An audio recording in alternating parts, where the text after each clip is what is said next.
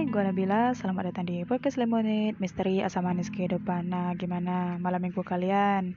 Buat yang punya doi, apa sekarang lagi sama doinya? Atau ada yang virtual-virtualan? Atau jangan-jangan masih ada yang jomblo nih. Aduh, semoga buat kalian yang virtual-virtualan dan jomblo uh, bisa cepat ketemu ya sama doinya, sama pasangannya, sama jodoh kalian. Dan semoga uh, yang kalian temui nanti itu benaran uh, menjadi pasangan hidup hingga akhir hayat kalian. Oke, okay, nah di, di podcast Lemonade uh, di mana setiap malam minggunya itu merupakan segmen romance. Uh, dan gue bakalan membawakan cerita-cerita dari berbagai novel romance yang gue punya di rumah.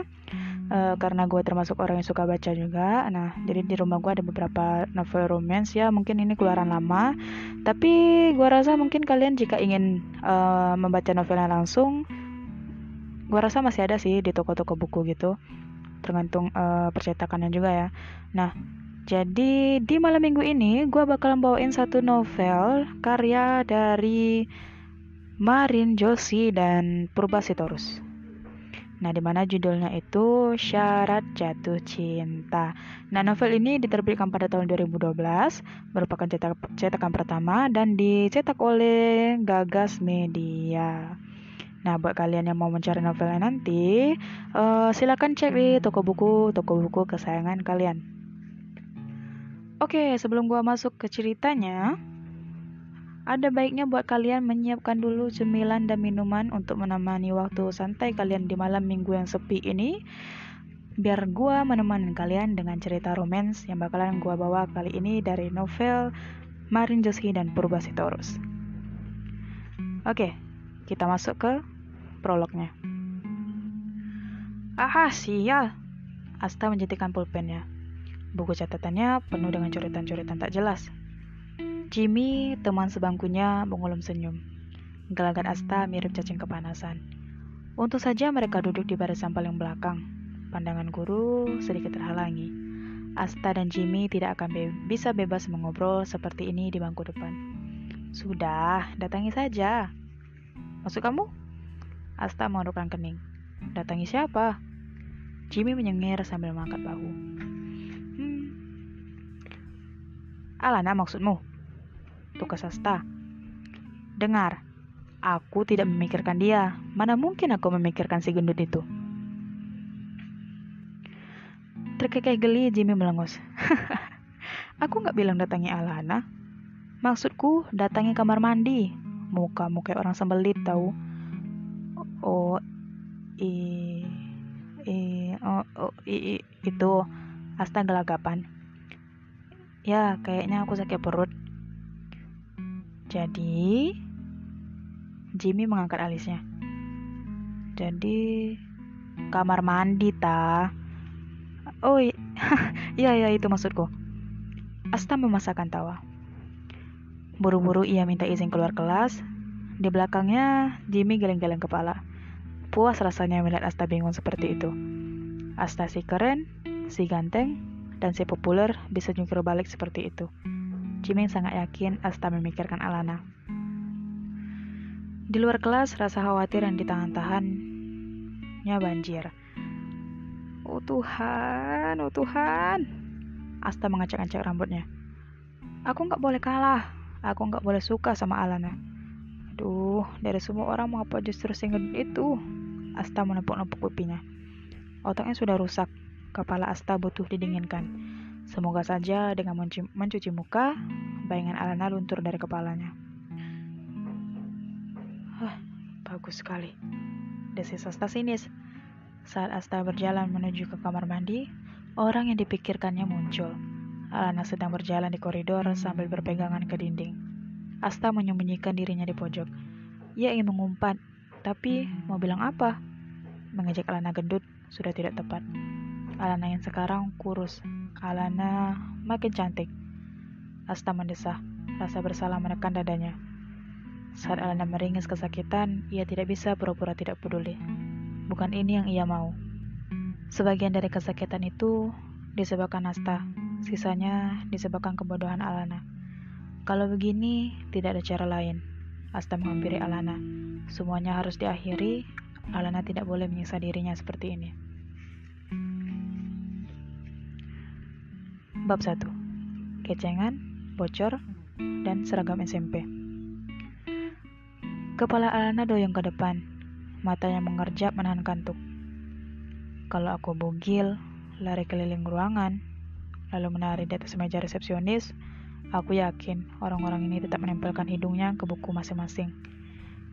Alana melengos. Ia menyerah. Alana menyandar dengan buku les di pahanya. Di luar sana, tanpa harus melakukan apa pun juga, Alana sudah langsung menarik perhatian banyak orang. Badannya gemuk. Dulu waktu masih balita, orang-orang berebut menggendong dan mencubit pipinya. Mereka gemas. Sekarang kebanyakan orang mendelik pada Alana Seringnya sih gara-gara Alana menghabiskan banyak tempat di angkutan umum. Alana memaksa kelopak matanya membuka untuk membaca deretan imut tulisan di bukunya. Lebih dari sekali, Alana menjejalkan kata-kata itu masuk ke otak. Tidak ada gunanya, otaknya lebih kuat. Kata-kata itu mental. Alana malah jadi pusing. Ke toko buku yuk. Alana mengetuk-ngetukkan kaki. Hmm, Via membalik halaman buku rangkuman tes masuk SMA. Senggolan pelanda Alana tidak membayarkan Senggolan pelan Alana tidak memba tidak membuyarkan konsentrasi Vio. Soal, soal, selalu saja soal. Ujian masuk SMA masih satu semester lagi, tetapi Vio sudah memeras otaknya dari sekarang.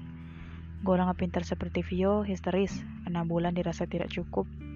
Vio kesurupan latihan soal, Bahkan hobi berdandannya pun ikut-ikutan pending karena harus 100% fokus pada pelajaran.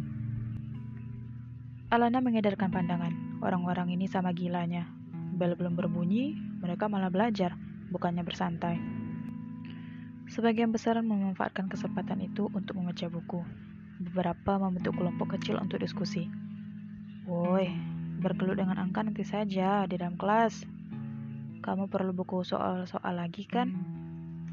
Ayolah, pasti ada buku yang belum kamu beli. Alana mulai mengguncang-guncang bau Vio. Lebih lama lagi berada di tempat itu, Alana akan tertular virus gila belajar. Tidak, Alana tidak mau jadi robot membosankan. Vio menggeser posisinya, mukanya semakin terbenam ke dalam halaman buku. Ia sibuk mencoret-coret hitungan di bagian kosong. Ah, salah strategi. Alana menggeser mendekati Vio. Vi, Sebenarnya aku yang butuh kumpulan rumus. Aku sama sekali belum punya. Ini baru alasan brilian. Maniak belajar seperti Vio pasti mau membantu orang bodoh seperti Alana. Vio yang ringan tangan, baik hati, dan mudah senyum akan bilang, yang benar saja. Vio mendengus. Ia tetap menekuni buku sial itu. Palingan kamu beli novel lagi. Heh, ya benar saja. Palingan kamu mau beli novel baru lagi kan? Vio mendengus, ia tetap menekuni buku sial itu. Serius, aku mau beli buku rumus. Akhirnya Vio sudi memandang Alana. Kalau begitu, pakai saja punyaku. Vio membuka tasnya, lalu menyodorkan sebuah buku tipis yang sudah kucel. Beberapa halaman lepas, jilidnya sudah tidak rapi lagi.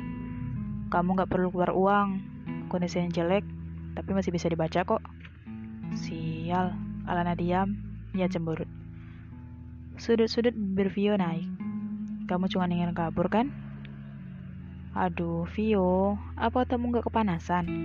Aku saja melihatmu sumpok, kata Alana. Cemberutnya makin panjang, saat senyum Vio semakin lebar. Kamu pasti masuk ke SMA Harapan. Gak usahlah belajar sekeras itu. Vio cengar-cengir minta ditabung. Memang benar sih. Alana menekan keinginannya untuk mengacak-acak rambut Vio. Kita jadi kabur? Enggak. Vio terbahak-bahak.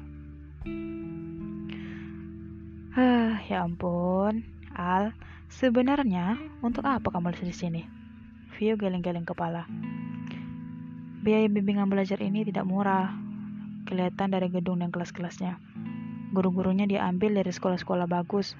Sebagian besar siswa yang ikut bimbingan ini masuk ke sekolah-sekolah terbaik. Ada harga, ada rupa. Buat ngeceng, ungkap Lana jujur. Yakin Vio bakal sewot. Cuma ngeceng. Gak ada alasan lain. Tawa Vio hilang. Benar kan dia sewot? Alana mengulum senyum. Hmm, ya, ada alasan lain sih. Aku les di sini supaya orang tuaku diam. Kamu tahu kan gimana mereka kalau cerewetnya kalau udah marah? Daripada telingaku sakit, ya aku nurut saja. Al, kamu bercanda kan? Mata Vio menyipit. Mendung-mendung begini, enaknya makan apa ya? Kuman Alana sambil memperhatikan kuku-kuku jarinya. Mie rebus kayaknya enak. Jus alpukat, hmm, enggak deh. Lebih enak teh manis hangat sepertinya. Oh, atau makan nasi goreng juga oke. Okay. Huh, kalau bukan novel ya makanan. Kayaknya cuma itu yang ada di pikiranmu. Via mengelola napas. Terserah, malas aku meladenimu. Ayo, kelas hampir udah mulai. Ya, Vio, kita nggak jadi kabur. Alana meraih tas, ia berdiri. Saat itulah Alana merasakan sesuatu berdesir di antara kedua paha Alana. Oh tidak, jangan bilang. Alana menarik rok belakangnya. Noda berwarna gelap tercetak jelas di area pinggul. Sebagian mengotori bangku yang dia duduki. Gawat. Alana kembali duduk. Vio, Vio, Vio. Ada apa lagi? Buruan, kalau lambat-lambat kita bakal dapat tempat duduk di belakang loh. Vio sudah agak jauh. Ia buru-buru karena benci duduk di belakang. Selain karena tidak bisa melihat jelas isi papan tulis, dia juga sulit berkonsentrasi. Murid-murid di belakang lebih banyak mengobrol daripada memperhatikan pelajaran. Darurat, ke sini dulu sebentar. Wajah Lana benar-benar kalut. Buruan! Apa, Al? Vio kembali ke Alana. Ya sebal, sudah pasti hari ini ya duduk di belakang. Alana menggigit bibirnya. Hmm, aku... Via membukukan badan. Aku tembus. Wajah Vio menjadi cerah. Kesialan Alana sepadan dengan rasa sebal karena duduk di belakang.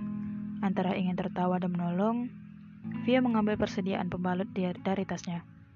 Ini, ganti di kamar mandi. Nanti malah semakin banyak. Vio, katanya Vio cerdas, tapi kok Alana menggeram. Kamu mau aku jalan ke kamar mandi dengan rok kotor begitu? iya, iya. Vio tertawa. Lobi masih penuh, tidak sepadat tadi memang. Sebagian besar murid sudah masuk ke kelas. Sisanya sibuk beres-beres memasukkan buku ke tas. Kalau mau nekat, Alana bisa berlari menuju kamar kecil sambil berharap tidak ada yang melihat noda di roknya. Kamar mandi hanya berjarak beberapa puluh langkah dari tempat Alana duduk. Aduh, bagaimana ini? Alana ingin menangis. Ini bencana. Alana berani nekat, ia punya nyali. Masalahnya, Alana tidak mudah dilupakan. Pipinya yang tembem lemak bertonjolan di badan, dan rambut ikal tebal membuat Alana langsung terkenal pada hari pertama bimbingan. Terkenal gendut, maksudnya. Butuh beberapa minggu membuat orang-orang terbiasa dengan ukuran badannya. Kalau sampai insiden ini menyebar, entah berapa lama ejekan bocornya Alana bertahan. Kalau kamu mau, kamu bisa pakai ini. Alana dan Via bengong. Sebuah jaket diulurkan kepada Alana. Aku duduk di samping, nggak sengaja mendengar tentang uh, cowok itu tertawa. Giginya yang putih dan bagus. Hati Alana langsung lumar. Uh, tentang si uh, tentang situasi um, itu. Oh, Vio melirik Alana.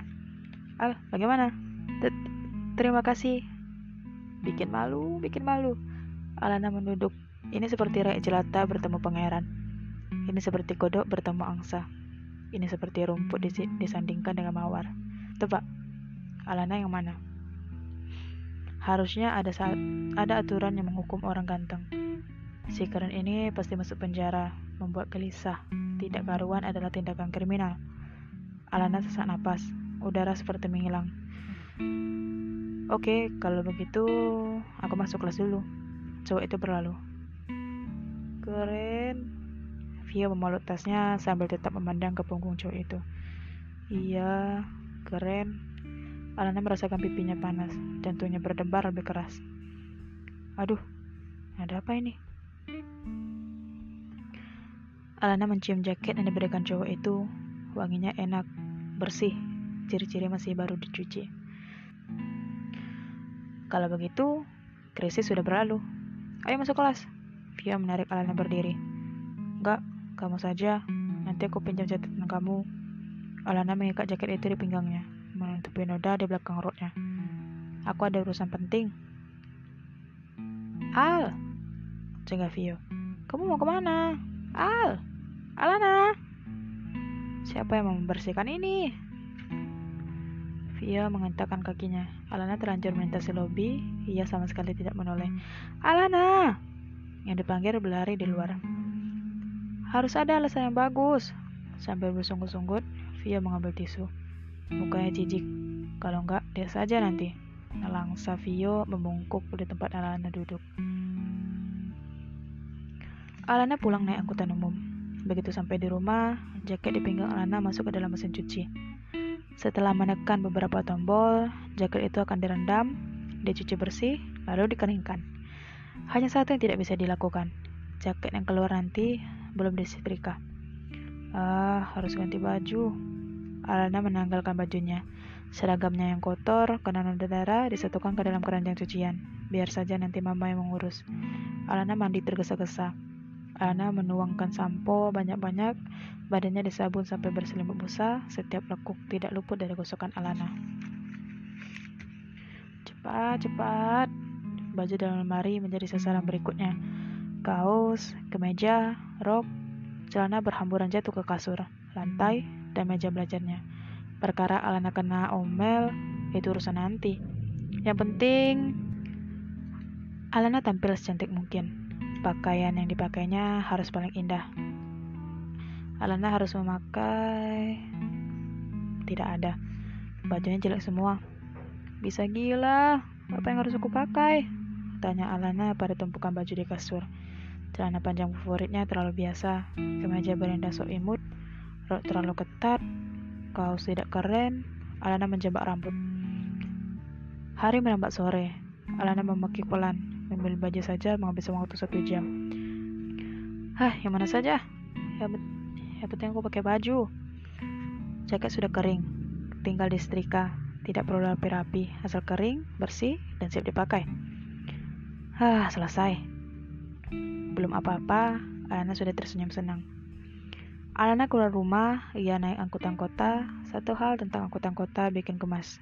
Saat benar-benar dibutuhkan, kenyataan yang terjadi justru kebalikannya. Kemarin Alana ingin santai-santai, sopir angkutan malah ngebut gila-gilaan. Sekarang, lambatnya bikin kesabaran menguap. Gak apa-apa, semuanya akan berjalan lancar. Alana mencoba mengendalikan perasaannya. Ger! Alana terkesiap. Langit memang abu-abu sejak awal Alana berangkat dari rumah.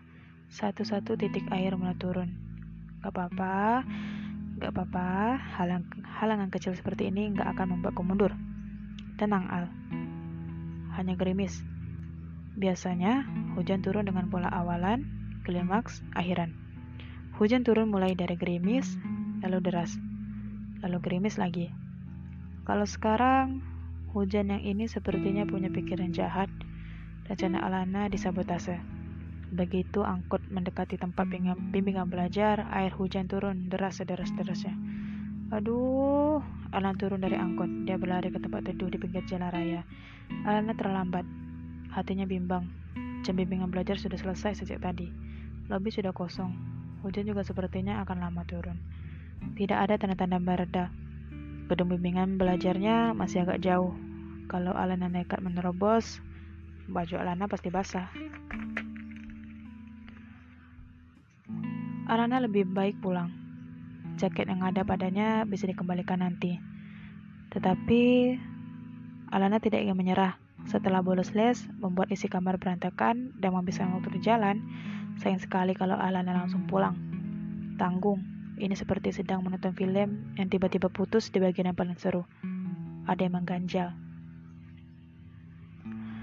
Dipikir lagi, dipikir lagi, dipikir lagi, insting mengambil alih. Alana menembus hujan, sepatunya basah menginjak genangan air. Rambutnya disisir hati-hati menjadi lepek seperti baru keramas. Alana mencoba bergerak gesit. Semakin cepat Alana sampai, semakin sedikit bagian baju yang basah. Gak apa-apa, gak apa-apa. Alana mengangkat hatinya. Tangan Alana memeluk tas plastik di dadanya, menjaga tas itu tetap kering. Dari belakang, sebuah sedan melaju kencang. Rodanya berputar menuti kubangan. Air menciprat. Siap! Alana kaget. Ia menghentikan langkahnya. Gak apa-apa, gak apa-apa. Alana kembali mencoba optimis. Basah-basah sekalian. Sprot! Mobil yang lain lewat. Kebetulan terjadi. Kata-kata Alana terkabul. Iya benar-benar basah. Air masuk hingga ke pakaian dalamnya. Kapuk bicara, Alana masuk ke dalam lobi bimbingan belajar. Dugaannya benar, lobi sudah sepi. Orang-orang sudah pulang. Mana si Karen? Alana celingak-celinguk. Siapa tahu, cowok itu masih di tempat les. Hah, bodohnya aku. Alana melengos keluar. Air menetes-netes dari badannya, menandai alur dari tempat Alana berdiri hingga ke teras luar.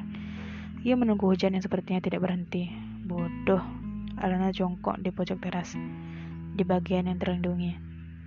Ojek pasti lebih cepat sampai. Bodoh sekali, kenapa nggak terpikir dari tadi? Ah, bodoh. Halo, aku jadi dijemput. Suara itu. Alana menegakkan lehernya. Ia menoleh ke belakang, dari arah dalam lobi. Muncul siswa misterius itu. Sebelah tangannya menempelkan telepon genggam ke telinga. Raut mukanya sedikit jengkel. Alana melayang. Perasaan kecewa diganti perasaan senang. Dan tidak berapa lama diganti lagi dengan perasaan khawatir. Penampilannya basah kuyup, kotoran dari jalan mewarnai bajunya. Riasan tipis yang dikenakannya sebelum berangkat tinggal cemong samar terhapus hujan. Alna persis rakyat jelata bertemu dengan pangeran kerajaan. Iya, di sini hujan. Kayaknya kalau lama selesainya. Kalau aku naik angkot sampai pukul berapa aku di rumah? So itu bertemu pandang dengan Alana. Buru-buru Alana menunduk. Aduh. Ya sudah, aku tunggu. Cowok itu menutup teleponnya, lalu masuk lagi ke dalam. Alana walau menunduk, mengikuti cowok itu dari ujung matanya. Begitu ia masuk, Alana mengembuskan napas lega. Biarlah besok saja dia mengembalikan jaket itu. Alana mengintip isi kantong plastik tanpa sadar, dia tersenyum. Besok, aku akan mempersiapkan diri lebih baik. Kamu anak perempuan yang tadi siang kan? Alana tersentak. Cowok itu duduk di sampingnya tanpa permisi. Senyumnya menyilaukan mata. Aku benar kan? Jadi katakan, kenapa kamu menghindariku? Dalam keadaan darurat seperti ini, mempunyai seorang abang yang sudah kuliah benar-benar menguntungkan. Asta menekan telepon abangnya sambil berjalan ke teras luar gedung. Ia mendesah. Hujan benar-benar deras. Saking derasnya, pemandangan seperti sedikit samar tertutup tirai cair berwarna abu-abu. Halo, Aku jadi dijemput. Asta memperbaiki posisi ranselnya. Ia mengedarkan pandang, mencari orang yang dikenalnya untuk diajak bicara, menunggu hingga abangnya sampai. Tapi tidak ada siapa-siapa. Seharusnya ia sudah pulang sejak tadi. Bersama teman-temannya yang lain. Sialnya, proses administrasi permintaannya keluar dari lembaga bimbingan belajar memakan waktu yang tidak sedikit. Asta ditinggal teman-temannya. Sekarang ia harus sendirian menunggu hujan dan jemputannya. Iya, di sini hujan. Kayaknya kalau lama selesainya. Kalau aku naik angkot sampai pukul berapa aku di rumah? Mata Asta tertuju ke pojok teras. Ada yang duduk di sana. Keduanya bertemu pandang. Saat Asta ingin memberinya senyum, sopan, anak perempuan itu menunduk menghindari Asta. Ya sudah, aku tunggu. Penasaran terbit di hati Asta. Kapan dan di mana Asta pernah melihat anak itu? Ah, benar. Mereka memang bertemu dari siang. Asta menolong anak perempuan itu. Ini kejutan. Biasanya Asta tidak pernah mengingat anak perempuan jelek. Asta sendiri kaget mengapa dia bisa mengingat anak itu. Tapi kenapa anak itu pura-pura lupa? Kenapa dia menghindari Asta? Bukannya pamrih, seharusnya anak itu setidaknya tersenyum. Ah, untuk apa Asta mengingat orang yang tidak tahu terima kasih? Asta masuk ke dalam lobi, memandang suasana lengang. Ia butuh teman mengobrol. Orang yang tidak tahu terima kasih pun bisa menjadi temannya sesaat. Aku benar kan? Jadi katakan, kenapa kamu menghindariku? Alana tergagap. Ia tidak pernah dituduh langsung seperti itu. Uh, uh, uh, aku, aku melihatmu menghembuskan napas kayak gini. Huh. Cowok itu mencontohkan embusan napas Alana secara berlebihan. Kayaknya kamu benar-benar lega melihat aku masuk. Enggak, Alana semakin tergagap. Aku cuma... Asta. Adi Asta Puji Pratama. Asta mengulurkan tangannya ke Alana. Alana kikuk menjabat tangan itu. Begitu tangan mereka bersentuhan, Alana merasakan geli menjalar di lapisan kulitnya. Alana membisikkan nama itu dalam hati. Asta, namanya imut. Terus? Tanya Asta dengan mimik lucu. Terus apa? Singaran Asta melebar. Nama kamu siapa? Kun. Kuntilanak.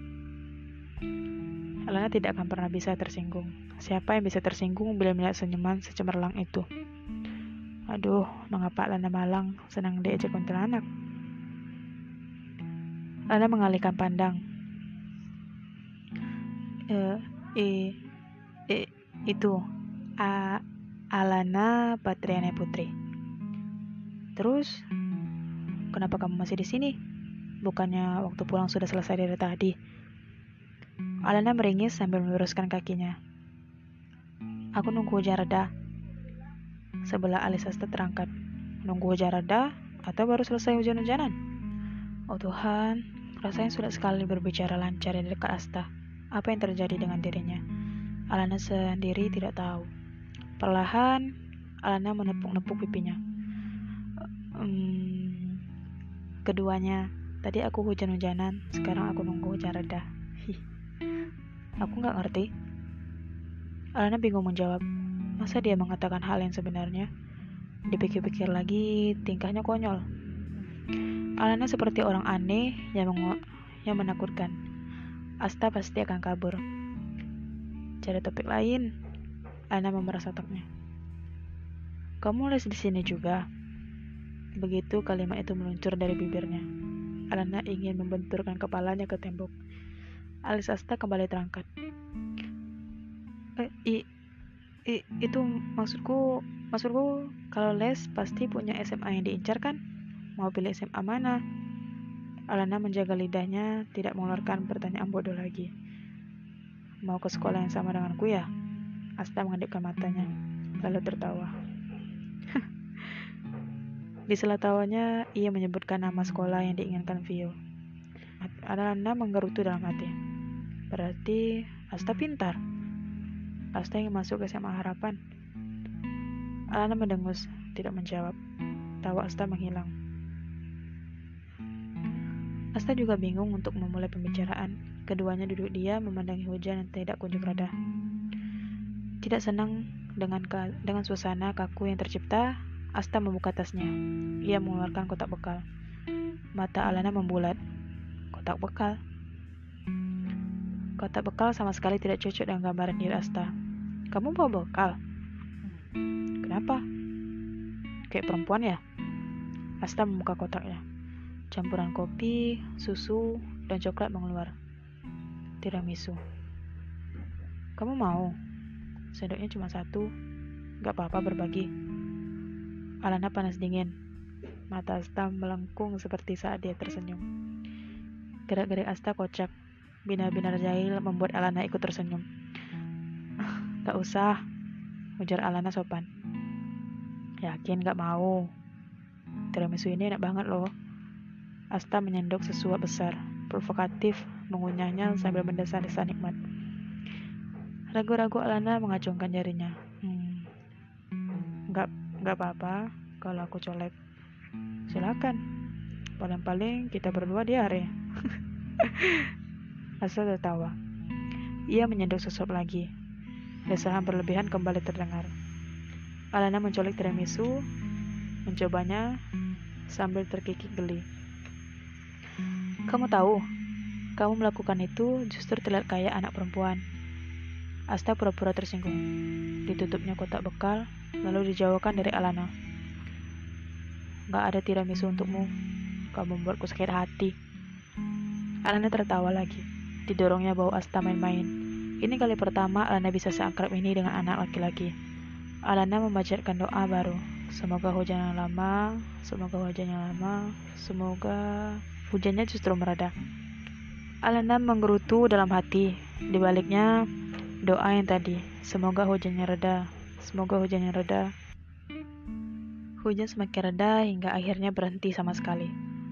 Cemburut, Alana memandangi tetes-tetes air yang masih tersisa. Ada apa sebenarnya? Mengapa yang aku mau malah tidak terjadi? menyebalkan. Akhirnya yang ditunggu Asta datang juga. Sebuah mobil masuk ke dalam halaman gedung, mobil abangnya. Asta berdiri, mengucapkan pamit. Kotak bekalnya dijejalkan begitu saja ke dalam tasnya. Senang bertemu dengan... Asta bakal lupa nama anak di sebelahnya. Denganmu. Aku sudah dijemput. Alana nelangsa. Ternyata hujan ataupun tidak, Asta tetap akan pulang duluan. Bodohnya aku. Bukankah kamu sendiri tadi mendengar dia minta dijemput? Alana bodoh, bodoh sekali. Alana memaksa bibirnya tersenyum. Tenang Alana, masih ada besok. Aku pulang dulu. Asta melambaikan tangan. Tung, tunggu. Alana mengejar Asta. Begitu sudah di dekat Asta, Alana menyodor, menyodorkan tas plastik berisi jaket bersih. Ini. Tidak menunggu jawaban Asta, Alana lari ke dalam gedung bimbingan belajar. Dia masuk ke dalam, bersembunyi sambil mencuri pandang. Bingung sejenak, Asta berdiri antara masuk ke dalam mobil atau menyusul Alana. Klakson mobil terdengar. Kakak Asta tidak sabar menunggu. Asta memutuskan masuk ke mobil. Begitu pintu menutup, mobil berjalan meninggalkan bimbingan belajar. Alana di tempat persembunyiannya, merosot dengan bersandar ke dinding. Tenaganya habis, pertemuan singkat itu membuatnya lemas lemas tetapi senang. Benaknya penuh dengan Asta. Muncul keyakinan baru. Alana ingin satu sekolah dengan Asta. Sambil memegang setir, abangnya Asta mencoba menarik tas plastik pemberian Alana dari pangkuan Asta. Siapa? Lupa. Jawab Asta pendek. Ia menepis tangan abangnya, mengeluarkan isi tas plastik. Ya, bukan makanan. Abangnya kehilangan minat. Asta menggeleng-gelengkan kepala, melihat jaketnya. Wanginya berbeda. Itu menjelaskan jaketnya baru dicuci beberapa waktu lalu. Sebentuk pemahaman masuk ke dalam pikiran Asta. Sekali lagi, Asta menggeleng-gelengkan kepalanya tidak percaya. Serius? Siapa dia? Asta menurunkan kaca jendela, membiarkan udara sehabis hujan masuk ke dalam mobil. Lupakan, cuma penggemarku yang lain. Oke, nah itu tadi bagian prolog dan bab 1 dari novel karya Marin Joshi dan juga Purba Sitorus dengan judul Syarat Jatuh Cinta. Itu tadi ending dari bab 1 dan untuk bab-bab berikutnya bakalan gua bagi di segmen-segmen malam minggu berikutnya. Jadi uh, buat kalian yang ingin tahu kelanjutan dari cerita novel kali ini, kalian bisa uh, tunggu updatean di malam minggu berikutnya. Oke, nah. Jadi di, di sini terlihat ya ada beberapa karakter dan tokoh utamanya itu si Asta dan Alana. Jadi digambarkan Alana ini seorang um, siswi yang memiliki badan yang ya uh, gemuk dan di samping itu uh, tokoh utama laki-laki sepertinya bisa digambarkan seseorang yang sempurna begitu ya laki-laki yang sempurna. Udah ganteng cakep lagi tapi satu kekurangannya. Sepertinya sifat dari si Asta tidak begitu bagus karena di ending bab satu tadi Asta menyampaikan bahwa uh, selain dia lupa nama si Alana, dia juga uh, menganggap bahwa si Alana hanyalah uh, penggemarnya yang lain begitu nah jadi karena dia karena si Asta bilang bahwa si Alana adalah salah satu penggemar dia yang lainnya berarti di sini terlihat bahwa si Asta memiliki banyak penggemar nah sepertinya uh, sifat ini atau sikap Asta yang seperti ini yang membuat uh, satu kekurangan dari diri si Asta. Oke, okay, untuk uh, bab 2 dan seterusnya bakalan diupload di segmen-segmen berikutnya. Jadi stay tune di Perkes Lemonade, Misteri Asam Manis Kehidupan. Gua Nabila. Sampai jumpa di malam minggu berikutnya. Bye bye.